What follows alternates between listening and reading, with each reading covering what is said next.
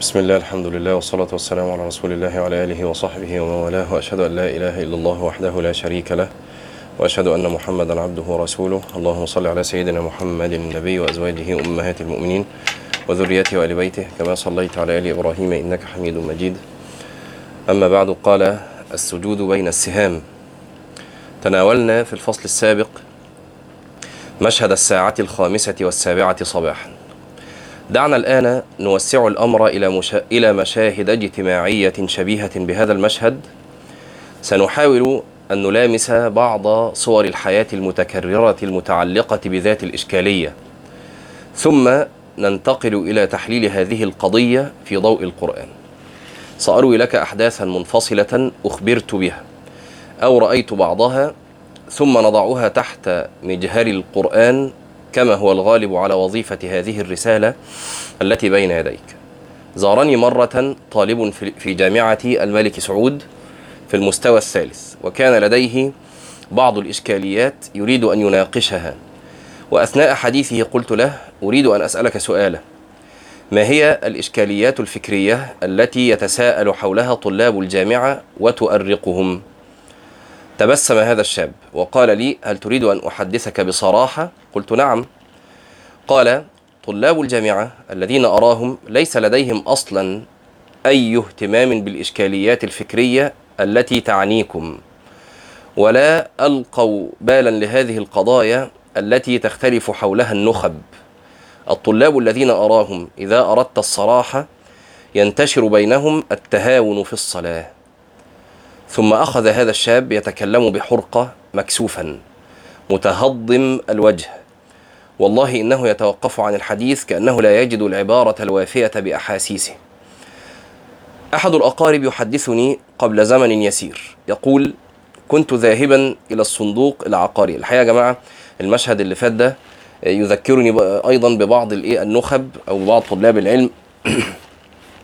اللي بيحدثوا معارك على منصات التواصل زي الفيسبوك وغيره.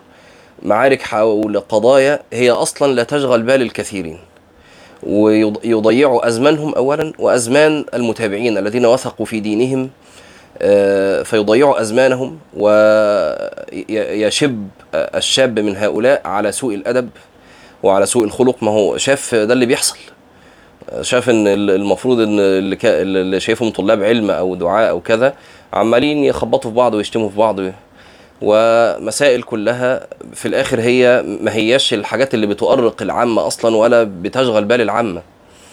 قال أحد الأقارب يحدثني قبل زمن يسير يقول كنت ذاهبا إلى الصندوق العقاري لأراجع في معاملة لي فلما حضر وقت الصلاة تقدم شخص عليه سيماء التدين ومد سجادة طويلة وأقام الصلاة فاجتمع الموجودون وصلوا وراءه. لكن الذي لفت انتباهي أن خمسة أو ستة أشخاص أن خمسة أو ستة أشخاص بقوا في أحد زوايا الصالة ولم يصلوا معنا. طبعا يعني إحنا لو هنا كان زمان خمسة ستة هم اللي صلوا يعني مش ال... صديق آخر يحدثني ويقول كنت مرة في سوق. في الأسواق المركزية الكبرى هايبر ماركت يقول حضر وقت الصلاة. فاستعجلت نفسي للخروج فأغلقت البوابات على المتسوقين. طبعا في المملكة في السعودية لغاية وقت قريب كان ممنوع يبقى فيه محل أو متجر فاتح وقت الصلاة. زمان وإحنا حضرنا ده كانت الناس بتقفل وتروح تصلي. لأن كان في الامر الأمر معروف عن المنكر ودي جماعة غير الشرطة. كانت بتمشي. جماعة يعني أقصد ناس موكلين من قبل الحاكم هناك. يمشوا يشوفوا مين ما بيصليش ويأمروه بالصلاة. فكانوا يقفلوا ويروحوا يصلوا. وبعدين لغوا الأمر معروف والنهي عن المنكر. بقت في مكة والمدينة بس. فانتشر عدم الصلاة خارج مكة والمدينة. وبعدين لغوا الأمر معروف والنهي عن المنكر حتى في مكة والمدينة. وبقيت فترة داخل المسجد فقط مسجد النبوي. حتى ما كنت ما كناش بنشوفهم في الحرم يعني. أه فعلى كل عشان بس نفهم الصورة يعني هو إيه ليه الأبواب اتقفلت فممكن الناس ما تستوعبش ده يعني. يقول حضر وقت الصلاة فاستعجلت نفسي للخروج يعني عشان أه فاما إنه يصلي أو يعني لأنه عارف البوابه البوابات هتقفل. فأغلقت البوابات على المتسوقين. واكتشفت أن عددا كبيرا من المتسوقين آه، بقوا يتجولون بكل انسجام وكأن شيئا لم يحدث. ولم يحرصوا على الخروج من السوق لكي يصلوا. واكتشفت أن هذا الإجراء طبيعي وأنه في كل الصلوات تقريبا يغلق السوق ويبقى عدد من المتسوقين يتبضعون بكل أريحية. طبعا إحنا يعني اللي عايش في مصر أو في غيرها من البلدان يعني شايف الم... ال... شوفوا يا جماعة ده اللي إحنا كنا بنقوله إن إحنا بقت نمط حياتنا أشبه ما يكون بنمط حياة الغرب. يعني يعني صورة زي دي أنت يمكن وأنت في مصر يعني أنت إيه مش هو فين المشكلة يعني؟ إيه المشكلة إن أكون في كارفور في الصلاه فالأذان يأذن فالناس تفضل بتتسوق. أنت مش شايفها مشكلة أصلا. وهذه واقعة أخرى وقعت لي شخصيا. فقد كنت مرة في الطائرة عائدا للسعودية حفظها الله. والطائرة تغص بأناس عليهم سيماء أهل البلد لبس السعوديين وحضر وقت صلاة الفجر. ولم يتبقى إلا زمن قصير وتشرق الشمس. فاجتمع عدد من المسافرين وصلينا الفجر. لكن الذي أدهشني أن العشرات من المسافرين لم يغادروا مقاعدهم للصلاة. برغم أن المصلى بجانبهم وليس لديهم أي ارتباطات أو مهام وسيخرج وقت الصلاة وسيخرج وقت الصلاة قريبا مع شروق الشمس خلاص. ومع ذلك عدد كبير من المسافرين مسترخ فوق المقعد وكأن شيئا لم يقع. كنا نتجاذب أطراف الحديث حول هذه الظواهر المؤلمة مع أحد الأقارب و آه، رويت له بعض الوقائع التي بذهني فقال لي دعني أخبرك بمشهد مماثل. يقول أنا حضرت عدة مباريات مهمة ويجتمع في الملعب ما لا يقل عن خمسين ألف متفرج وبعضهم يأتي من العصر ليحجز مقعدا ومع ذلك يأتي وقت صلاة المغرب والعشاء ولا ينزل إلا عدد محدود ويبقى الآلاف في مدرجاتهم. ولا حول ولا قوة إلا بالله. هذا المشهد نراه. ويمكن في بعض المباريات عندنا المهمة آه، الناس بتبقى من قبل العصر كمان. يعني ممكن يجوا من الصبح. طيب هذه الألوف كم منهم بينزل يصلي؟ هذه بعض الظواهر والمشاهد الاجتماعية الأليمة في التعامل مع عمود الإسلام. دعنا الآن ننتقل إلى تحليل هذه المشاهد في ضوء القرآن. ونتناول المنزلة التي وضعها الله للصلاة. ما هي المرتبة التي أنزل الله الصلاة فيها؟ يا جماعة يعني آه، أنا أهيب بقى بكل واحد ربنا سبحانه وتعالى يعني خوله منصة بيدعو إلى الله فيها سواء مسجد في بيدي في كلمة بيخطب في جمعة آه، كتب الله له القبول في آه، وسائل التواصل الاجتماعي. إنه يهتم بمثل هذه الأمور. يعني يعني دعك من إيه؟ مما يتجادل ويتجاذب النخب حوله أطراف الحديث والحق الناس. الناس ما بتصليش. والمشاهد دي يا جماعة ما هياش مشاهد بعيدة عنا إحنا إحنا عايشين فيها ويمكن وشفناها وبنشوفها وزي ما بقول لكم كده يمكن من كتر ما إحنا فيها مش مستغربينها يعني يعني عادي. بنشوف المشهد ده ومش مستغربينه. فخذ بأيدي الناس بلاش يعني إيه تنسحب إلى ما وقع فيه غيرك من الاهتمام بقضايا هي لا تهم أصلا العامة ولا هي في مصلحتهم ولا وغيرها أولى منها الصلاه عمود الدين. فيعني عبد الناس لله عز وجل. سنحاول أن نقف معا أيضا على بعض الشواهد الشرعية. ليه يا جماعة؟ لأن الكلام التاني ده بيروق للناس وبيجيب عدد مشاهدات وبيجيب عدد آه، share وعدد like و... ف ودي فتنة من فتن العصر. فتنة من فتن العصر موضوع ال like وال share وال... والحاجات دي فتنت ناس كتير. طبعا فتنت ناس من أهل الدنيا وكذلك آه، ربما تكون فتنة على بعض أهل الدين. أنت تيجي تتكلم في الصلاة ولا تيجي تتكلم في الحاجات دي هتلاقي الناس يعني إيه ما ما تسمعش قوي تيجي تتكلم في الحاجات التانية اللي الناس بتتكلم حواليها ومواضيع يعني في الآخر تلاقي يعني العمل اللي هيبنى عليها عمل يعني ما مش قضية يعني ضخمة. آه بس تلاقي الناس إيه تحب الشد والجذب والنزاعات والجدالات وال... الناس تحب ده. خلاص؟ سنحاول أن نقف معا أيضا على بعض الشواهد الشرعية. تأمل كيف أمر الله المجاهدين بصلاة الجماعة. وهم على خط النار. وتحت مخاطر القصف. وشرح القرآن لهم كيف يصلونها. برغم ما تستلزمه حالتهم من ترك بعض شروط وواجبات بعض شروط وواجبات الصلاة المعروفة. وتأملوا يا جماعة معنا أن القرآن لم يشرح كيف تصلي. يعني كيفية الصلاة فين في القرآن مش موجودة. الأمر بالصلاة أتى أمرا مجملا في القرآن. لكن القرآن شرح تفصيلا صلاة الإيه؟ الخوف. يعني سورة صلاة الخوف مذكورة في القرآن تفصيلا. خلاص؟ قال برغم ما تستلزمه حالتهم من ترك بعض شروط وواجبات الصلاة المعروفة وكثرة الحركة وملاحظة العدو. آه، إلى آخره. ومع ذلك لم يأذن لهم في ترك صلاة الجماعة. إنهم يصلون جماعة بين سنابك الخيل وتحت وقع السهام. فكيف يبيح الله تعالى لرجل ينام فوق فراش وثير تحت أجهزة التكييف الحديثة أن يدع الصلاة؟ بأي منطق يجوز هذا؟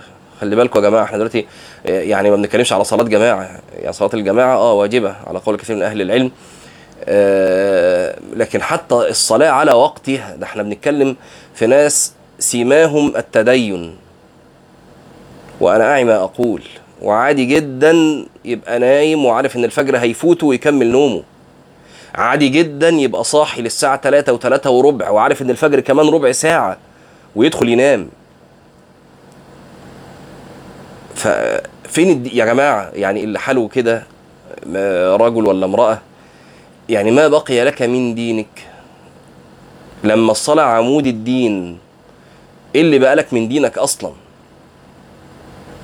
سمت ظاهر يعني؟ لحية ولا نقاب ولا خمار ولا عباية ساترة؟ مع عدم الت... يعني أنا لا أهون من شأن هذه الأمور. لا طبعا. ولكن عمود الدين فين عمود الدين؟ حدثني عن كيفيات الصلاة. طب انت قمت تصلي مركز انك تركز؟ يعني ما بقولكش انك تر... ما بقولكش انت مركز ولا لأ. على الأقل مركز انك تركز. يعني مركز في المعنى ده. يعني معنى ان أنا عاوز أحصل التركيز. سواء بقى حصلته النهارده حصلته بكرة متى فتح الله عليك؟ مش قضيتي دلوقتي. لكن مركز انك تركز. مركز في معنى انك أنا عاوز أركز أصلا. قال يقول الله وإذا كنت فيهم فأقمت لهم الصلاة فلتقم طائفة منهم معك. إلى آخر الآيات شرح إيه؟ صفة صلاة الخوف زي ما قلنا. وجاء الأمر بالصلاة في آية مركبة. صياغتها في آية مركبة في آية مركبة صياغتها بطريقة شديدة الترهيب حيث أشارت الآية إلى وصف من يترك الصلاة. فأمرت بالصلاة وأشارت للضد. حتى إن ابن حجر في فتح الباري قال عن هذه الآية أنها من أعظم ما ورد في القرآن في فضل الصلاة بسبب هذا الاقتران الترهيبي. قال تعالى وأقيموا الصلاة ولا تكونوا من المشركين. فإذا كان الله يجعل ترك الصلاة من أفعال المشركين فكيف يرضى المسلم لنفسه أن يكون بهذه المنزلة؟ ويتصور كثير من الناس أنه بمجرد أن يذهب إلى الصلاة حتى لو كان متأخرا دوما ويذهب إليها متثاقلا فقد ارتفع عنه الوعيد والتهديد. الذي جاء في القرآن ولا يعلم هذا المغرور أن الله ذكر عن المنافقين أنهم يصلون وذكر رسول الله صلى الله عليه وسلم أن المنافقين يصلون ولكن انظر بالله عليك كيف, وصف الله صلاة المنافقين. قال تعالى وإذا قاموا إلى الصلاة قاموا كسالى. يبقى بيقوموا للصلاة. ويقول تعالى ولا يأتون الصلاة إلا وهم كسالى. ووصف النبي صلى الله عليه وسلم هنا يا جماعة عشان برضو الخطاب ما يبقاش خطاب وعظي ويعني إيه يخرج بعض الأمور عن سياقاتها. هنا إذا قاموا إلى الصلاة قاموا كسالى. هل المعنى ده إن كل من قام إلى الصلاة كسلان يبقى يعني اتصف بصفة المنافقين؟ الظاهر والله أعلم إنه لأ مش مش الكسل طبعا وقت الصلاة ده مش معنى حلو يعني. يعني مش أنا بقول لا ما مش لازم يبقى منافق يبقى هو معنى كويس. لا محتاج هو طبعا يعظم الصلاة تعظيما زائدا في قلبه ويستعد للصلاة. يعني لو هو بيقوم كسلان مثلا لصلاة الفجر لأنه بينام متأخر لا ينام بدري طالما يقدر يعمل ده.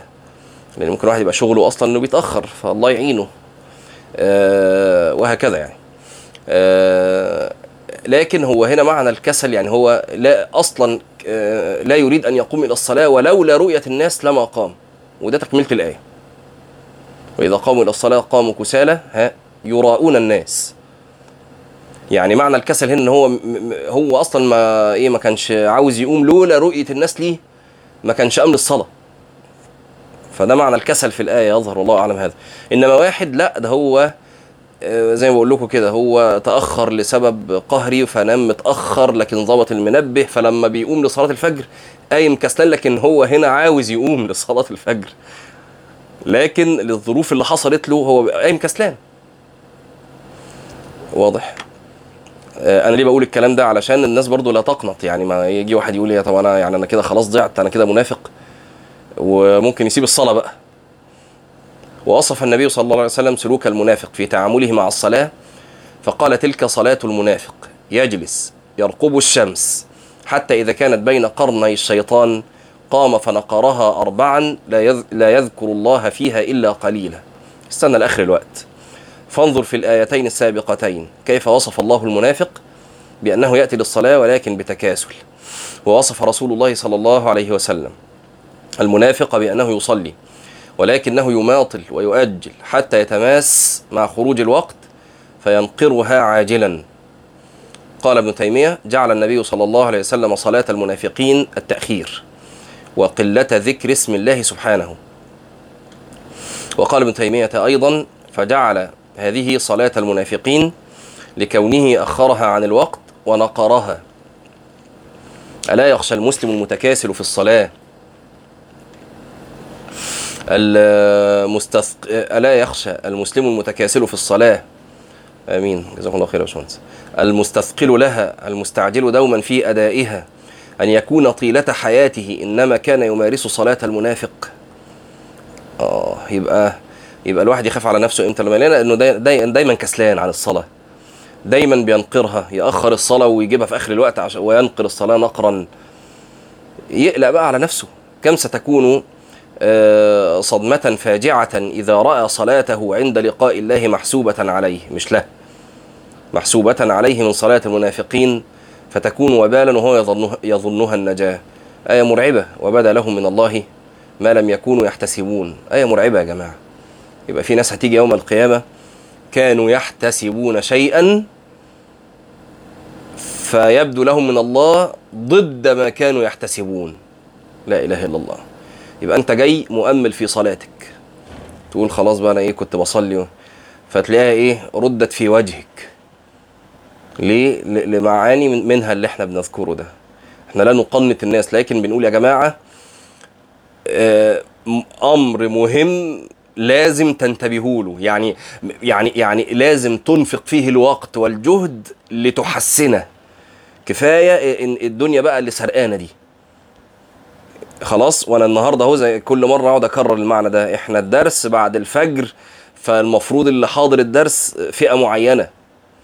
اللي بيص... الناس بتصلي الفجر لا وكمان هنقعد نحضر درس لغاية الشروق واللي منا نومه نايم قليل واللي منا ما نامش خالص وحريص إنه يحضر. فدي فئة معينة يعني. أنا ما, ما هواش درس إيه اللي كده بيجمع لا خالص.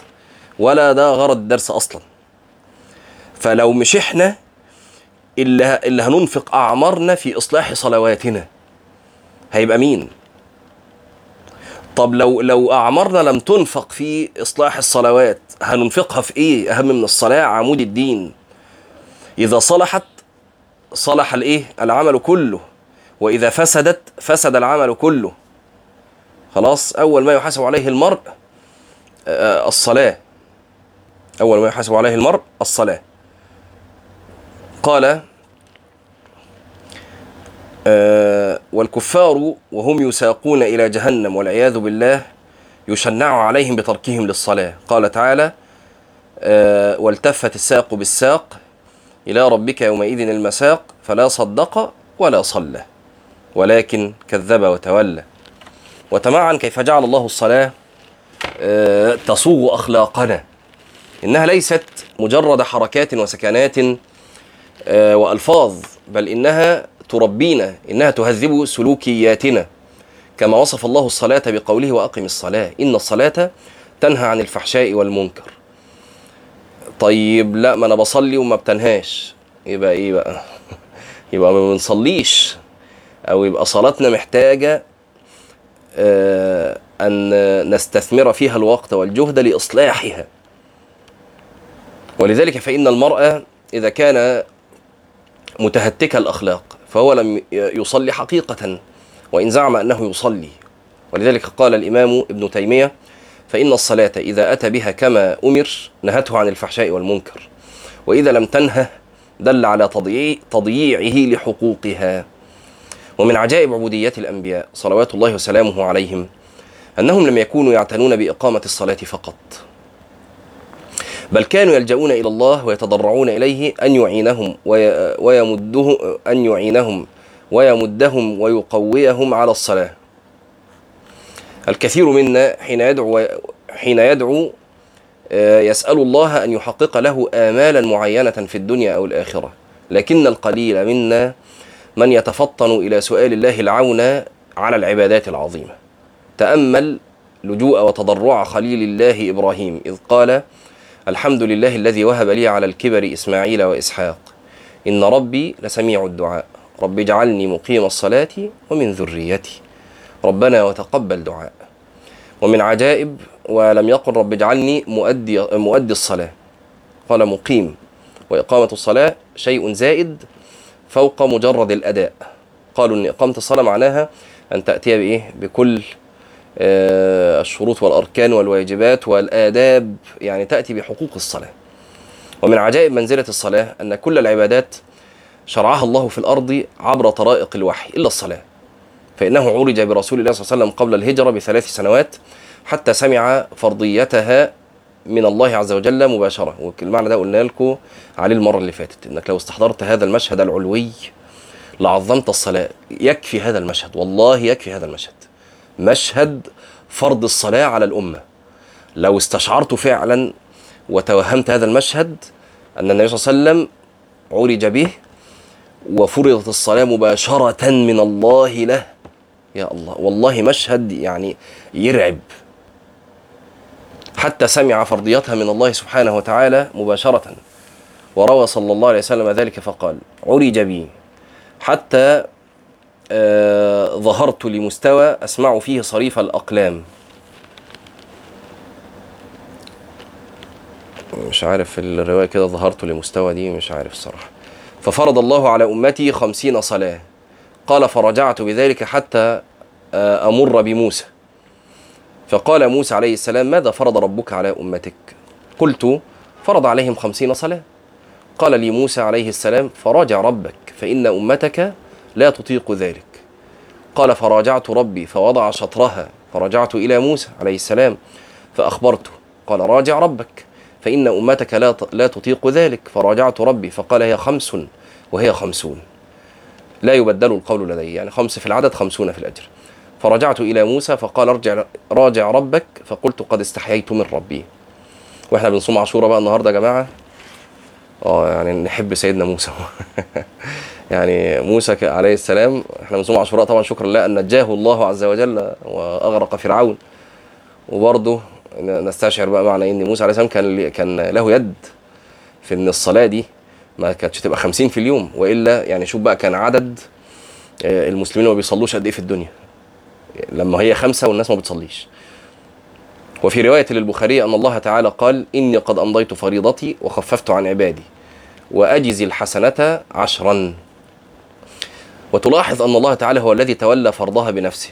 قال الإمام ابن تيمية والصلوات الخمس تولى الله إيجابها بمخاطبة رسوله ليلة المعراج. فلم تفرض شريعة من الله لنبيه إلا واسطة بلا واسطة إلا الصلاة فيما نعلم. فهذا الوضع الذي اختاره الله لتشريع الصلاة بأن تشرع كل العبادات في الأرض بطرائق الوحي المعروفة إلا الصلاة. يعرج برسول الله صلى الله عليه وسلم إلى موضع يسمع فيه صريف الأقلام. مركزين يا جماعة فين النبي واقف عليه الصلاة والسلام؟ مركزين في الكلام ده. موضع يسمع فيه صريف الأقلام. رعب. لا يمكن إلا أن تكون له دلالات و... يعني الله عز وجل لما فعل ذلك فعله يعني حشاه طبعا. يعني فعله كده يعني لغير حكمة. حشاه. لا ده في في حاجة في معنى يريد الله عز وجل إن إحنا آه، نفهمه. لا يمكن إلا أن تكون له دلالات عميقة حول منزلة الصلاة وشرفها عند الله. والصريف هو صوت صرير القلم على اللوح والأقلام هي التي بيد الملائكة تكتب بها قضاء الأقضية التي يقدرها الله سبحانه وتعالى. تخيل كده النبي واقف وسامع صريف الأقلام حوله الملائكة تكتب التقادير. الملائكة تكتب الأقدار الأقدار اليومية. يسأله من في السماوات والأرض كل يوم هو في شأن. يعز فق... يعز ذليلا ويذل عزيزا ويغني فقيرا ويفقر غنيا إلى آخر هذا. وتكتب التقدير الحولي فيها يفرق كل أمر حكيم. وتكتب التقدير العمري ثم يبعث إليه الملك فيؤذن بأربع كلمات. فيكتب آه، رزقه وأجله عمله وشقي أم سعيد. والمعروف أنه حينما يكون الإنسان في مرض الموت وسيغادر هذه الدنيا فإنه يوصي بأهم الأمور. فالنبي صلى الله عليه وسلم من كمال حرصه على أمته. وهو على فراش الموت أخذ يردد يردد كما روى أبو داود بسند جيد عن علي قال كان آخر كلام رسول الله صلى الله عليه وسلم الصلاة الصلاة اتقوا الله فيما ملكت أيمانكم. اللي, اللي بيظلم زوجته ولا بي بي بيؤذيها ولا يعني أين هو من هذا الكلام؟ آخر كلمة يقولها النبي عليه الصلاة والسلام الصلاة الصلاة وما ملكت أيمانكم. طيب لكن إحنا هنا في موضع يعني في موضع الكلام عن الصلاة أيضا. وزي ما قلنا لكم آخر ابتسامة أثرت عنه آخر ضحكة كانت لصلاة الجماعة. وقد أمر الله ملائكته بالنزول إلى الأرض ثم العروج إلى السماء والعكس. في وظائف أمر أمرهم الله بها من إحصاء أعمال العباد وغيرها. واللافت أن الوقت الذي عينه الله لملائكته للنزول والعروج مرتبط بأوقات الصلاة. كما في البخاري عن أبي هريرة أن رسول الله صلى الله عليه وسلم قال يتعاقبون فيكم ملائكة بالليل وملائكة بالنهار ويجتمعون في صلاة الفجر وصلاة العصر. ثم يعرج الذين باتوا فيكم فيسألهم ربهم وهو أعلم بهم. كيف تركتم عبادي فيقولون تركناهم وهم يصلون وأتيناهم وهم يصلون. ده وقت تغيير الوردية تغيير الشفت. وقت صلاة الفجر وقت صلاة العصر. هنا ال ال الأوقات بالصلوات. وده برضو أدب إنك لا خلي يومك مترتب على صلاتك. خلاص؟ عجيب جدا تلاقي واحد مدي ميعاد وقت الصلاة. نتقابل الساعة مثلا كذا تلاقي كذا دي اللي هو وقت الصلاة. وترى المرأة يتكلف أعمالا صالحة بصيام آه، أو آه، أضاح أو عمرة أو صدقة ونحوها. ثم يفرط في صلاته فيخسر كل هذه الأعمال وتذهب عليه هباء. وقد كان أصحاب رسول الله صلى الله عليه وسلم متفطنين لهذا المعنى. كما روى البخاري عن أبي المليح قال مش عارف ضبط المليح دي يعني المليح أو المليح مش عارف. قال كنا مع آه، بريدة في غزوة في يوم ذي غيم فقال بكروا بصلاة العصر. فإن النبي صلى الله عليه وسلم قال من ترك صلاة العصر فقد حبط عمله. وتأمل كيف كان النبي صلى الله عليه وسلم يوقظ أحبابه لصلاة النافلة في جوف الليل فكيف بصلاة الفريضة؟ فقد روى البخاري عن علي رضي الله عنه أن رسول الله صلى الله عليه وسلم آه، طرقه وفاطمة بنت رسول الله صلى الله عليه وسلم ليلة دخل عليهم بالليل في مرة فقال لهم ألا تصلون؟ بصلاة الليل. وقد علق الطبري على هذه الواقعة تعليقا بديعا. قال فيه لولا ما علم النبي صلى الله عليه وسلم من عظم فضل الصلاة في الليل ما كان يزعج ابنته وابن عمه في وقت جعله الله لخلقه سكنا لكنه اختار لهما إحراز تلك الفضيلة على الدعة والسكون امتثالا لقوله تعالى وأمر أهلك بالصلاة. حسنا هذه بعض الشواهد الشرعية التي تصل بالمرء إلى القناعة التامة بالأهمية المطلقة للصلاة في ميزان الله سبحانه وتعالى وأنها يجب أن تكون أهم قضية عملية في حياتنا. تاني وأنها يجب أن تكون أهم قضية عملية في حياتنا. إيه هي يا جماعة؟ إقامة الصلاة عشان ما يجيش واحد برضه قاعد دلوقتي بيسمع يقول إيه الحمد لله أنا ما فيش فرض بفوته.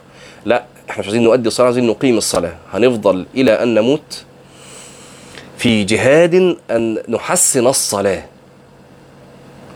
خلاص وإلا فغيرنا كما يعني روينا عن بعض السلف إنه كان إذا دخل في الصلاة خلاص لم يعد في هذه الدنيا.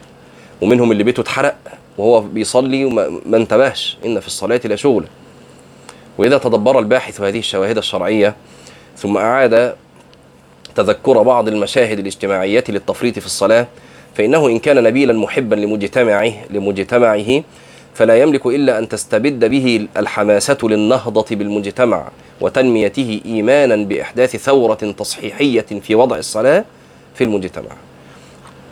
أقول قولي هذا وأستغفر الله العظيم لي ولكم سبحانك اللهم وبحمدك نشهد أن لا إله إلا أنت نستغفرك ونتوب إليك السلام عليكم ورحمة الله وبركاته.